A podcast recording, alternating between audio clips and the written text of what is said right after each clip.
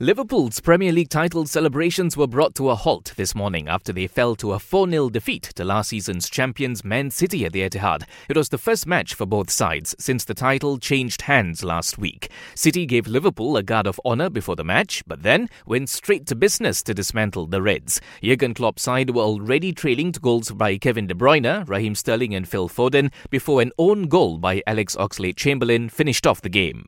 On by Rodri, De Bruyne feasts on space and he's got some here and he's rolled it for Raheem Sterling who walks it in via Alex Oxlade-Chamberlain and Manchester City are ripping up their successes.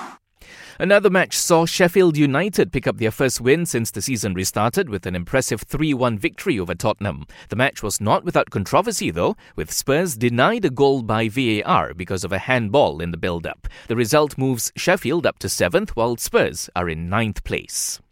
Over in Spain, Real Madrid took another step towards the La Liga title with a 1 0 win over Getafe. Zinedine Zidane's side are now four points clear of second placed Barcelona with just five games to go this season. And Novak Djokovic is now clear of COVID 19, nine days after he tested positive. The world tennis number one was one of several players and coaches who were infected with the coronavirus while playing at an exhibition event.